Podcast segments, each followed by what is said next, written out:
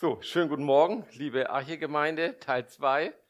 Ich freue mich, bei euch zu sein. Hab Grüße mitgebracht aus Hamburg von den Geschwistern.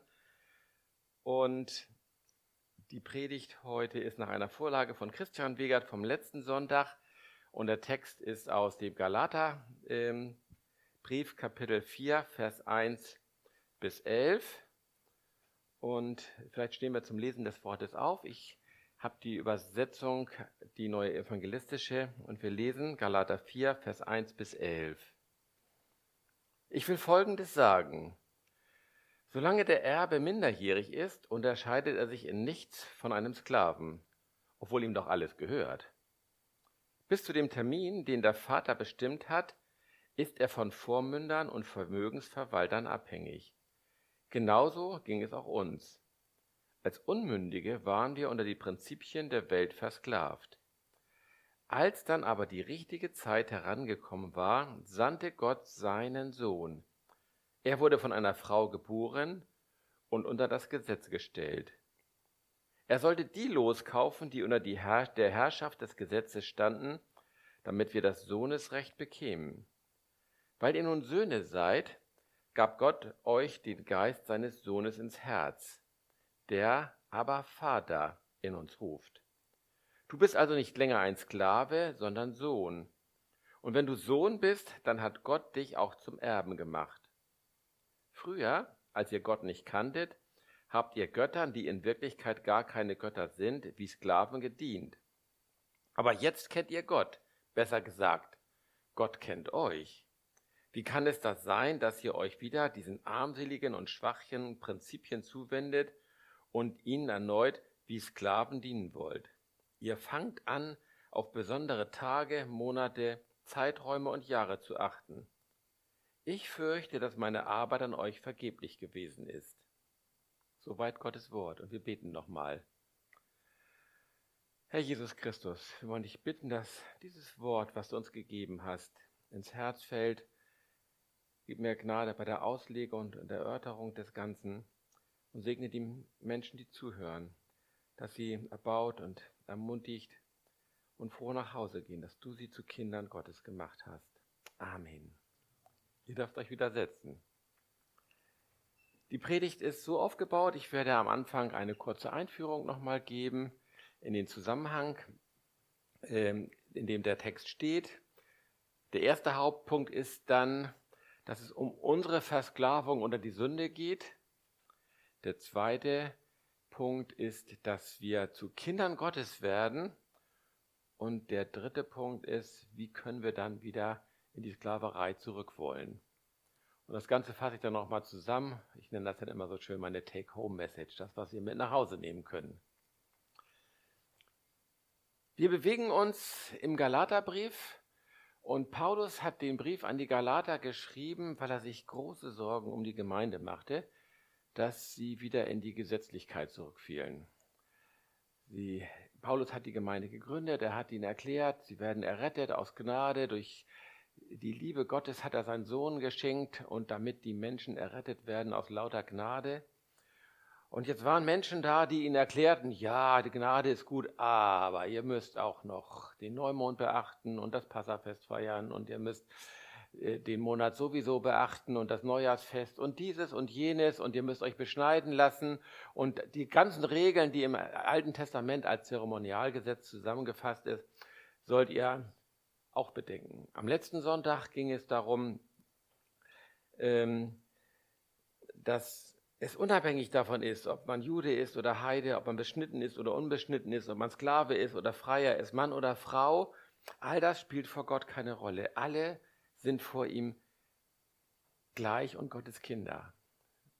Es gibt kein Heil zweiter und dritter und vierter Klasse, sondern es gibt ein Heil erster Klasse und das gilt jedem, der glaubt. Das hat Paulus versucht, den Bralatern beizubringen. Deswegen gibt es Unterschiede zwischen Mann und Frau und es gibt Unterschiede zwischen Armen und Reichen und Klechten und Herren oder Sklaven und Herren und so weiter. Aber vor Gott, was das Heil anbetrifft, sind wir alle gleich. Und Paulus vertieft dieses Thema in dem heutigen Text nochmal und führt das Ganze nochmal fort, auch in diesem Kontext der Rhetorik von Sklaven und Freien. Und er hat Sorge, dass die Galater anfangen, wieder, wie gesagt, die Neumonde zu halten und das Passa zu halten und ähm, verschiedene, äh, das Laubhüttenfest womöglich, alles, was es so an Festen und Tagen und wichtigen Dingen gab bei den Juden, dass das an Wichtigkeit zunimmt bei den Galatern und sie die Gnade verlieren und wieder zurückfallen in diese alte Gesetzmäßigkeit. Und da sind wir jetzt angekommen mit unserem Text. Ich will aber Folgendes sagen. Solange der Erbe minderjährig ist, unterscheidet er sich von nichts von einem Sklaven, obwohl ihm doch alles gehört. Paulus greift nicht hier, sondern auch an verschiedenen anderen Stellen immer wieder das Thema auch des Sklavens auf und erklärt uns, dass jeder Mensch damit gemeint ist. Jeder Mensch ist von Natur aus in der Sünde versklavt. Die Bibel lehrt das an verschiedenen Stellen immer wieder, dass das unsere Natur ist. Und ähm, in Römer 6, Vers 17 lesen wir, Gott aber sei Dank, dass ihr Sklaven der Sünde gewesen seid. Nun aber von Herzen gehorsam geworden seid dem Vollbild dem Vorbild der Lehre. Und auch an anderen Stellen wird immer wieder gesagt, ja, wir sind versklavt unter die Sünde. Und ein Sklave ist nicht frei. Ein Sklave kann nicht sagen, ach, heute bin ich mal ein Freier, ich bin jetzt kein Sklave mehr, sondern er kommt da nicht raus. Ich möchte das illustrieren mit einer, mit einem, einem, einem Beispiel. Äh, das hat, jedes Beispiel hinkt und hat ähm, seine Grenzen. Aber es soll uns ein bisschen verdeutlichen, wie ist unsere Situation als Sklave.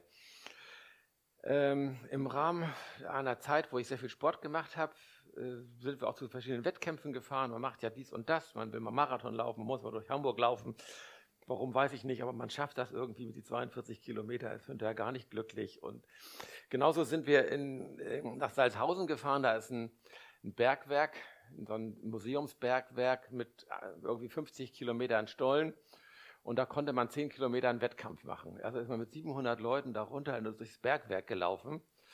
Äh, da war ein Veranstaltungssaal in, ganz, ganz in Salz gehauen, ausge, äh, mit, mit einer hohen Decke. Da wurden Konzerte gemacht und so die dunklen Stollen, so ein bisschen mit so Funzeln äh, beleuchtet, sind wir da durchgelaufen und glaubten, wir haben was ganz Tolles gemacht. War auch beeindruckend, aber man war 700 Meter unter der Erde, es war 28 Grad Dauertemperatur. Äh, und am Ende war man froh, dass man mit diesem Förderkorb auch wieder heil an Sonnenlicht gekommen ist. Und dieses, das fiel mir ein bei der Vorbereitung dieser Predigt. Ich dachte, wie ist das Leben der Menschen? Das Leben der Menschen ist doch, die sitzen unten im Stollen und wissen nicht, wie die Sonne oben ist. Die Menschen sind es gewöhnt. Die Vorfahren, die Großeltern, die Urgroßeltern, die Vorfahren davor und die davor und die davor und die auch davor, die haben alle nur im Stollen gelebt. Die haben nie den Förderkorb nach oben benutzt. Die wussten gar nicht, dass es das gibt. Und auch wir leben da unten. Und das ist unsere Situation als Sünder. Wir leben in einem System, 20 Kilometer dahin, 20 Kilometer dahin. Das ist unser Horizont. Und das ist die Sünde, die uns gefangen hält. Da kommen wir nicht raus. Es gibt für uns keinen Ausweg. Und wir kennen es auch gar nicht anders. Wir wissen gar nicht, was die Sonne ist. Wir leben da unten wie die Kellerasseln. Krabbeln da rum und hoffen, vom Kohlebergwerk besser in den Salzbergwerk zu kommen. Ist ein bisschen heller und ein bisschen komfortabler. Weil ist der Tisch da besser gedeckt, gibt es da mehr Kaviar oder so. Aber das ist unsere ganze Anstrengung, ist vielleicht von dem einen Stollen in den anderen zu kommen oder in einen zu kommen, wo wir glauben, wir haben die Erleuchtung. Da ist man dann ganz gechillt. Oh, om, alles gut. Aber wir haben das Licht nicht gesehen. Wir glauben, wir sind erleuchtet, aber haben das Licht nicht gesehen. Und so bewegen wir uns in unserem Bergwerk und kommen da nicht raus. Was für eine trostlose Vorstellung, wenn man hier oben jetzt rausguckt. Du hast so schön gesagt, der Winter, der Schnee, wir, unsere, unsere Herzen sind weiß gewaschen wie Schnee. Es ist beeindruckend, man kommt morgens raus, die Sonne geht. Heute Morgen, als ich herfuhr, ging die Sonne über den, über, über den Feldern. Schleswig-Holstein ist ja Plattland hier, ne? Ganz platt, nur ein paar Bäume und zwischen den Bäumen kam die Sonne so rausgekrabbelt. Fantastisch. Einfach toll. Und die da unten, die Kellerkinder, die sehen das nicht. Die sehen das nicht, die können das Schöne nicht sehen. So beschreibt die Bibel uns, wie trostlos wir Menschen leben. Wir haben keine Vorstellung von der Schönheit, die Gott geschaffen hat. Und dann kommt Vers 4. Als aber die Zeit erfüllt war, sandte Gott seinen Sohn, geboren einer Frau und unter das Gesetz getan, damit er die, die unter dem Gesetz waren, loskaufte, damit wir die Sohnschaft empfingen. Gott ließ seinen Sohn da in den Stollen runterkrabbeln. Er hat ihn runtergeschickt. und wurde in das Elend hineingeboren. Der wurde nicht in den Superstollen geboren, sondern da, wo die Kohle ist, wo der Staub und der Dreck ist. Da hat Gott seinen Sohn hingeschickt und ihn Mensch werden lassen, damit er für uns der Förderkorb zum Licht wird. Das ist das Evangelium. Paulus verwendet noch ein anderes Beispiel, das auch sehr schön ist. Und er schreibt, ich sage aber, solange der Erbe unmündig ist, besteht zwischen ihm und einem Knecht kein Unterschied, obwohl ihm doch alles gehört. Sondern er steht unter Vormündern und Verwaltern bis, der, bis zu der vom Vater festgesetzten Zeit.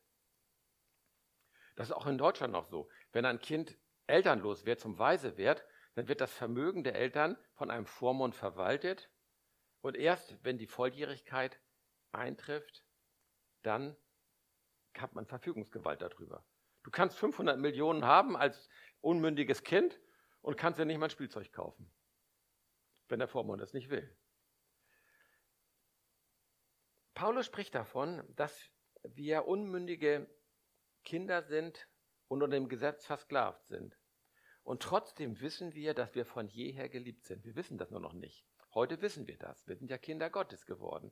Aber wir waren in unserem Stollen unten und wussten nicht, dass eine Hand Gottes schon auf uns liegt und uns dahin führen möchte. Und dass wir sozusagen schon unter einem Vormund sind und Gott diesen Vormund runtergeschickt hat zu uns als seinen Sohn, um zu der festgesetzten Zeit uns davon frei zu machen, uns in die Sohnschaft zu führen. Und es ist immer wieder wichtig zu betonen, dass die Bibel diesen Zustand so beschreibt, wir sind versklavt unter den Mächten und Kräften, die wir nicht kontrollieren können. Wir sind in unserem Stollen gefangen, wir kommen da nicht raus. Ohne Jesus sind wir als Knechte den Grundsätzen dieser Welt unterworfen. Und wir kommen aus der Sünde nicht raus.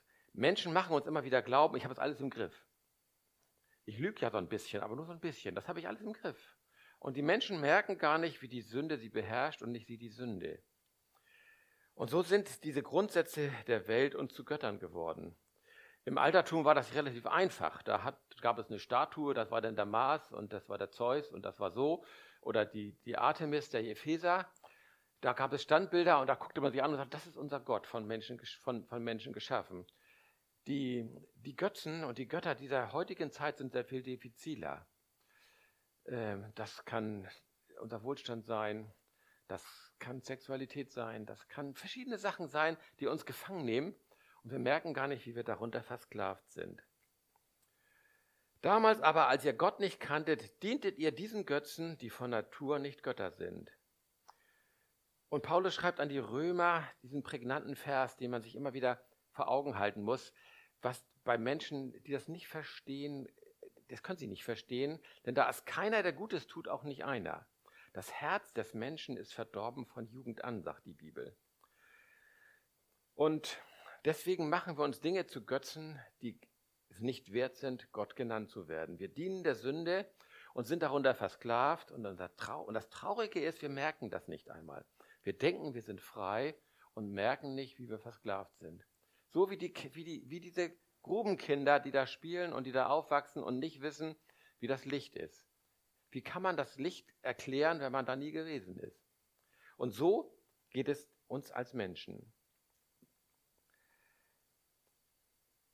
Und dann schickt Gott seinen Sohn und wir kennen, lernen unseren Vormund kennen, der uns erklärt, ihr seid gar keine Kellerasseln, ihr seid Söhne des Höchsten. Dafür sandte Gott seinen Sohn. Und wir sind nicht mehr Sklaven, auch wenn wir vielleicht noch da unten sind und im Stand noch so sind. Es hat sich äußerlich nichts geändert. Wir bleiben auf dieser Erde. Als Christen bleiben wir auf dieser Erde. Wir kommen hier nicht raus. Solange wir leben, sind wir auf diesem Planeten festgenagelt. Auch wenn wir glauben, zum Mond fliegen zu können. Das halten wir nicht lange aus, dann müssen wir wieder zurück. Ähm, und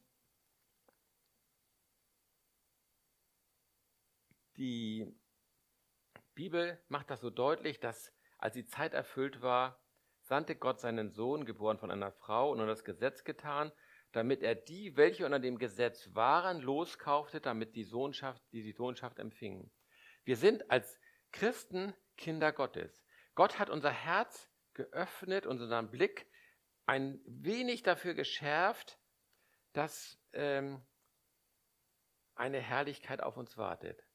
Gott schickte seinen Sohn sozusagen in den Kohlestollen, um uns den Weg zu weisen, aus dieser verzweifelten Sklaverei herauszubekommen.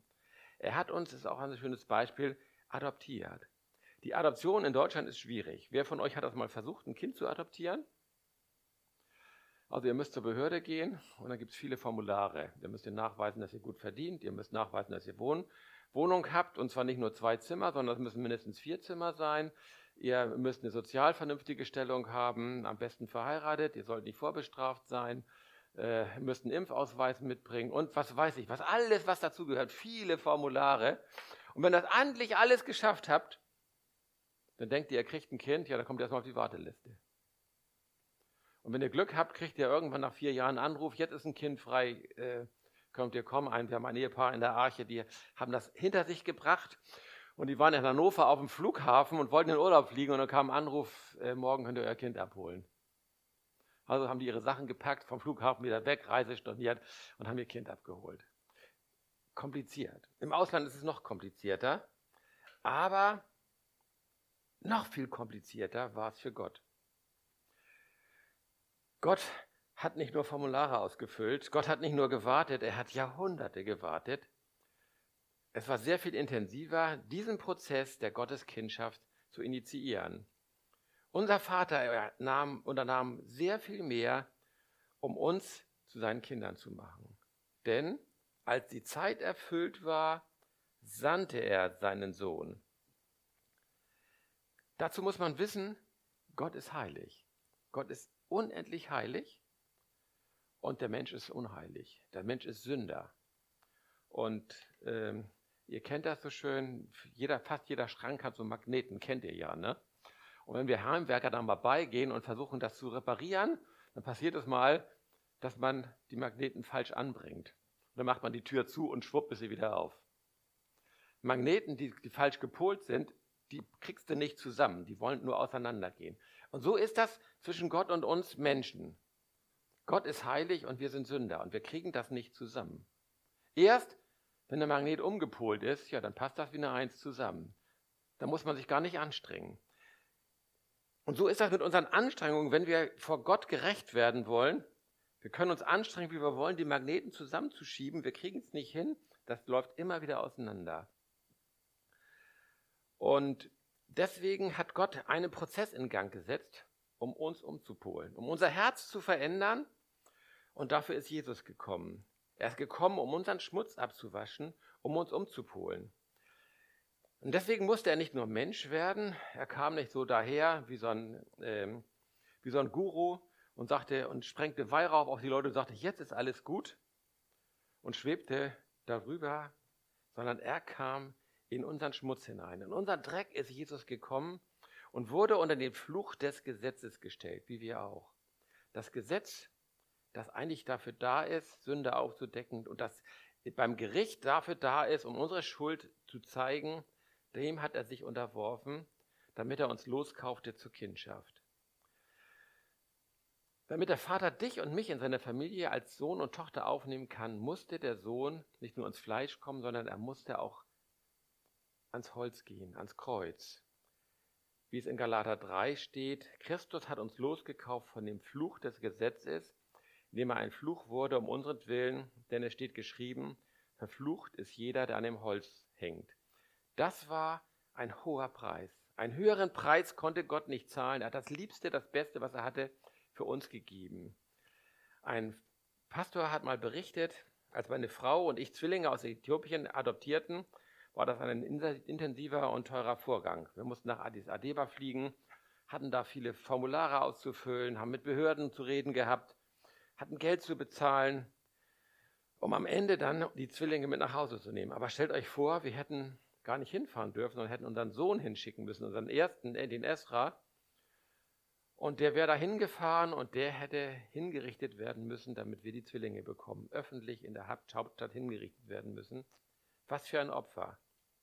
Das würde kein Mensch tun. Aber Gott hat es getan. Genau das hat Gott getan, als er seinen Sohn vom Himmel geschickt hat. Er hat das Wertvollste gegeben und am Kreuz sterben lassen, damit wir Söhne werden und Töchter und Kinder Gottes. Gott scheute keine Mühe und war bereit, den höchsten Preis zu zahlen, damit wir seine Kinder werden. Und das gipfelt in dem Ausspruch in 1. Johannes 3, Vers 1 vom Apostel Johannes. Seht, welch eine Liebe hat uns der Vater erwiesen, dass wir Kinder Gottes heißen sollen. Diese Kellerasseln, diese blassen, dunklen Geschöpfe hat Gott auserwählt, dass sie seine Kinder sein sollen. Diese Kindschaft, diese Adoption hat natürlich viele Vorteile für uns. Wir sind angenommen an Sohnes statt in die Familie Gottes.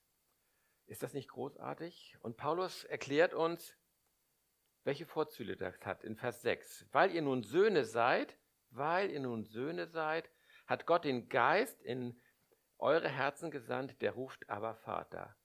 Hat Gott den Geist seines Sohnes in eure Herzen gesandt. Eines der Privilegien ist, dass Gott seinen Geist in unser Herz geschickt hat. Eine natürliche Adoption führt dazu, dass ein Kind rechtlich in die Familie kommt. Es hat alle Rechte und alle Pflichten.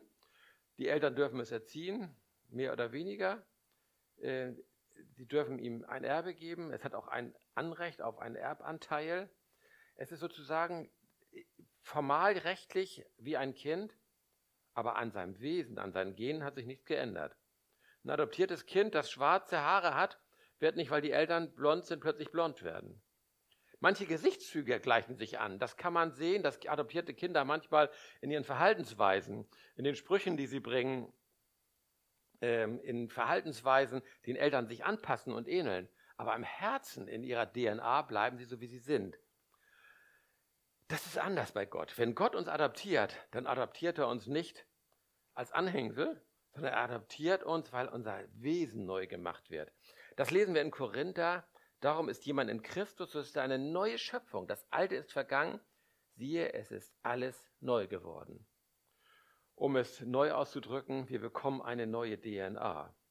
Wir werden nicht geimpft, sondern unser Herz wird verändert und die DNA wird von innen her neu gemacht. Und wenn man Zeugnisse von Neubekehrten sich anhört, dann stellt man fest, ja, da ist was passiert, da hat sich was verändert. Dann berichten Ehefrauen davon, dass die Männer plötzlich so anders sind. Die trinken nicht mehr. Oder sind plötzlich zuvorkommend. Ähm, dann wird berichtet, dass Kinder plötzlich ihre Hausaufgaben machen oder äh, freundlich zu den Eltern sind, dass sie gucken, wo können sie im Haushalt helfen. Viele Dinge verändern sich. Arbeitskollegen merken plötzlich, da ist etwas anders geworden. Der Mensch ist plötzlich anders geworden. Das kann man nicht aus sich heraus. Das kann man nur, wenn das Herz sich verändert hat. Wenn die DNA sich ändert, dann verändert sich der Mensch. Und das schafft Gott. Ein zweites ist es, unser Verhältnis zu Gott ändert sich. Gott ist für den normalen Menschen der Richter. Wir wissen, dass wir unter dem Zorn Gottes stehen und er wird uns irgendwann richten. Und deswegen versucht man sich einen Gott zu schaffen, der irgendwie freundlicher ist. Wir versuchen uns einen lieben Gott als sündige Menschen zu schaffen, der, äh, der, der gnädig zu uns ist. So, äh, dann sagt man sich, naja, ich bin ja kein schlechter Mensch und Gott wird schon zufrieden mit mir sein. Wir schaffen uns einen Gott, der so zufrieden mit uns ist. Aber wir haben keinen Gott, der unser Vater ist. Und wenn wir Kinder Gottes werden, wenn Christus in unser Herz kommt, dann lernen wir dieses innige Verhältnis zu Gott, mit dem wir sagen, wie Paulus es schreibt, aber lieber Vater. Aber ist aramäisch und heißt Vater. Das Wort drückt in seinem Ursprung eine enge Vertrautheit aus, aber auch einen kindlichen Respekt. Ich habe mal durchgezählt, das Wort aber gibt es in der Bibel dreimal. Zweimal im Zusammenhang mit uns als Kindern Gottes und einmal benutzt es Jesus im Garten Gethsemane. Als er vor seiner Gefangennahme war und mit Gott ringt, wie soll das alles gehen, sagt er, aber Vater. Sehr innig, sehr in tiefer Verzweiflung spricht Jesus, wenn es möglich ist, nimm diesen Kelch von mir, doch nicht wie ich will, sondern wie du willst. Das war der Schrei seines Herzens in der allergrößten Not zu seinem liebenden Vater und trotzdem unterwirft er sich seinem Urteil und seiner Weisung. Dieser Ruf steigt im Schmerz und Leid zum Vater empor. Davor hat Jesus das nicht verwendet, aber in der größten Not geht er in, das Intimste, Nächste, ans Dichteste an Gott heran. Und so darf es auch bei uns sein. Unser Vater im Himmel sendet uns seinen Geist ins Herz. als seine angenommenen Kinder. Und deshalb dürfen wir lernen, zu ihm zu rufen in der Stunde der Not, aber Vater. In Römer schreibt Paulus, denn ihr habt nicht den Geist der Knechtschaft empfangen, dass ihr euch wiederum fürchten müsstet, sondern ihr habt den Geist der Sohnschaft empfangen, indem wir rufen, aber Vater. Wenn wir in Not sind, dann sind wir aufgefordert und dann sind wir berechtigt. Wir sind nicht nur aufgefordert, wir haben das Recht dazu, den liebenden Vater anzurufen. Das ist ein entscheidendes Merkmal für uns als Kinder Gottes. Als Söhne und Töchter des Höchsten dürfen wir zu ihm rufen. Die Herausforderungen unseres Lebens führen dazu, dass wir zu ihm rufen. Und viele Menschen berichten davon, dass ihr Verhältnis in, der Not zu Gott dichter und enger geworden ist. Tiefe Not, auch Geschwister wie Ulla Leckerdahl oder andere Geschwister aus der Gemeinde, die vor der Ewigkeit stehen, stellen fest, dass in dieser Not Gott ihnen sehr dicht ist. Ein Freund von mir, der schwer an Corona erkrankt war und sieben Tage beatmet war mit Organversagen und dem Himmel dichter war als der Erde, da kam seine Familie nachher zu ihm und sagte, wir konnten dich nicht besuchen wegen Corona. Und er sagte, wieso? Es ist doch immer einer bei mir gewesen. Jeden Tag hat Jesus mich besucht. Jeden Tag hat Jesus mich besucht. In der tiefsten Not ist er bei uns. Und wir dürfen rufen, aber lieber Vater. Was machen wir, wenn wir in Not sind? Hadern wir mit unserem Nächsten? Hadern wir mit Gott? Gott, wie konntest du das zulassen? Pöbeln wir rum? Oder hat sich bei uns eingeschlichen, alle anderen dafür verantwortlich zu machen? Oder schlagen wir in uns und sagen heute wieder, aber lieber Vater, Vater, du weißt alle Dinge. Unser Schrei ist zu Gott. Wir dürfen im Glauben auf unseren himmlischen Vater rufen, äh, schauen und sagen, aber Vater. Ein Kind hat aber nicht nur das Recht, zum Vater zu rufen, sondern ein Kind hat etwas ganz Wunderbares. Ein Kind ist auch Erbe. Und bei Gott gibt es keinen Erbenstreit, könnt ihr euch darauf verlassen. Gottes Erbe ist groß für alle seine Kinder. Ihr müsst euch nicht hinterher, wie die Krähen manchmal die Angehörigen sich um die paar Habseligkeiten eines Menschen streiten, kümmern, sondern Gott hat ein großes Herz und ein großes Erbe. Und der Herr Jesus sagt, ich bin in euch vorausgegangen, um eine Wohnstätte für euch zu bereiten.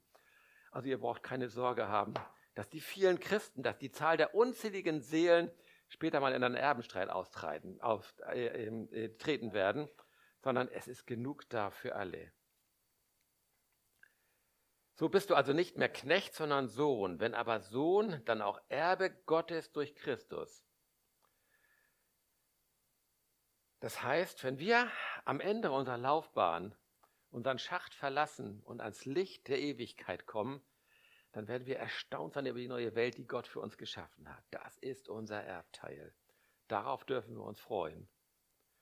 Dieses Szenario hat jetzt Paulus den Galatern vor Augen geführt und gesagt, das ist das, was auf euch wartet. Und jetzt haltet mal inne. Wie könnt ihr dann wieder in die Sklaverei zurück wollen?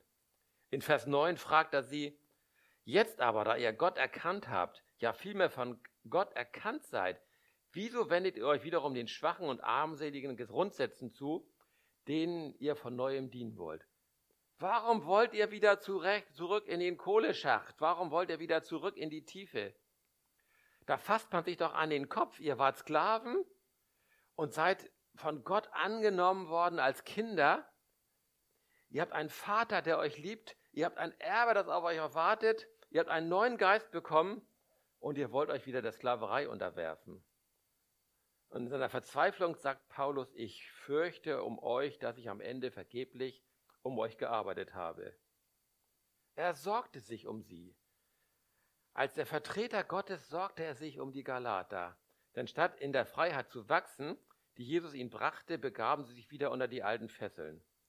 Sie wollten wieder das Neumondfest und das Laubhüttenfest äh, und Monde und Neumonde und was weiß ich was zu ihrer, der Grundlage ihres Lebens machen. Die wollten das Gesetz wieder aufleben lassen und die Freiheit hinter sich lassen. Man möge denken, naja, die Galater, das war ja die damalige Zeit. Aber sind wir nicht auch manchmal in derselben Gefahr, so einen Unfug zu machen? Wir müssen uns immer wieder erinnern, wer wir einst waren. Dies tun wir durch das Wort, das Gebet, die Predigt und die Gemeinschaft. Lass uns immer wieder daran denken, wir waren Sklaven, wir waren gefangen, aber Gott hat uns zu seinem Kind gemacht und hat uns die Sohnschaft gegeben. Wie können wir da zurück wollen? Paulus macht hier einen kleinen Einschub. Da ihr Gott erkannt habt, Bindestrich, ja von Gott erkannt seid. Die Bibel bringt diese Wahrheit immer wieder in den kleinen Nebensätzen, die so wunderbar sind, mit rein. Wir glauben, wir haben Gott erkannt. Das ist auch unser Sprachgebrauch. Wir glauben, wir haben uns bekehrt. Wir glauben, wir haben Erlösung bekommen. Und wir haben das begriffen mit der Erlösung, mit dem Glauben und so weiter. Und Paulus sagt im Nebensatz, aber denkt dran, Gott hat euch erkannt. Wir Menschen können von uns aus gar nicht zu Gott hin. Wenn wir uns bekehren, glauben wir, wir haben uns bekehrt.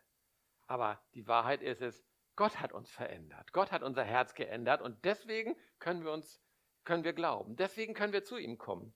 Daran erinnert uns die Bibel immer wieder. Das ist diese wunderbare Wahrheit. Wie äh, ein Evangelist mal sagte, vorne steht drauf, alle sind eingeladen. Und wenn wir durch das Tür durchgegangen sind, steht hinten drauf, erlöst nur durch Gnade. Wir denken, wir gehen durch und hinterher stellen wir fest, es war Gottes Gnade, die uns dahin geführt hat. So singt man auch gerne dieses alte Lied, ein paar kennen das vielleicht noch, ich bin einer, den die Gnade fand.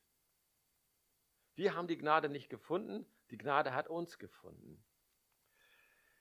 John Newton schrieb, nachdem er sich bekehrt hatte, in sein Studierzimmer einen Vers an die Wand aus erst 5. Mose 15, 15 und dränke daran, dass du ein Knecht warst im Land Ägypten und dass der Herr, dein Gott, dich erlöst hat. Den hat Gott wirklich wunderbar erlöst und selbst der stellte fest, ich bin in der Gefahr, wieder in den alten Sklavenhandel einzutreten. Und um das nicht passieren zu lassen, hat er sich an die Wand geschrieben, denke daran, dass du Knecht warst. Wenn wir doch auch nicht vergessen mögen, dass wir auch Sklaven waren unter der Sünde und dass wir immer daran denken, wer wir jetzt sind, dann würde unser Verlangen zunehmen, auch so zu leben, nämlich als Söhne und Töchter und Kinder Gottes. Wenn ein Chef dich ärgert morgen, dann kannst du aufbegehren oder kannst sagen, wenn du wüsstest, ich habe ein Heiland, ich habe einen Vater im Himmel, der sich darum kümmert und du wirst dich noch wundern. Wenn ich einmal im Himmel bin, dann musst du Rechenschaft ablegen. Aber ich bin ein Kind Gottes. Das kann uns trösten. Diese Zeilen des Paulus gelten auch uns. Und Gott hat auch diesen Abschnitt in seiner seelsorgerlichen Weisheit in die Bibel gestellt. Das Wort ist deshalb wichtig, damit wir das mitnehmen.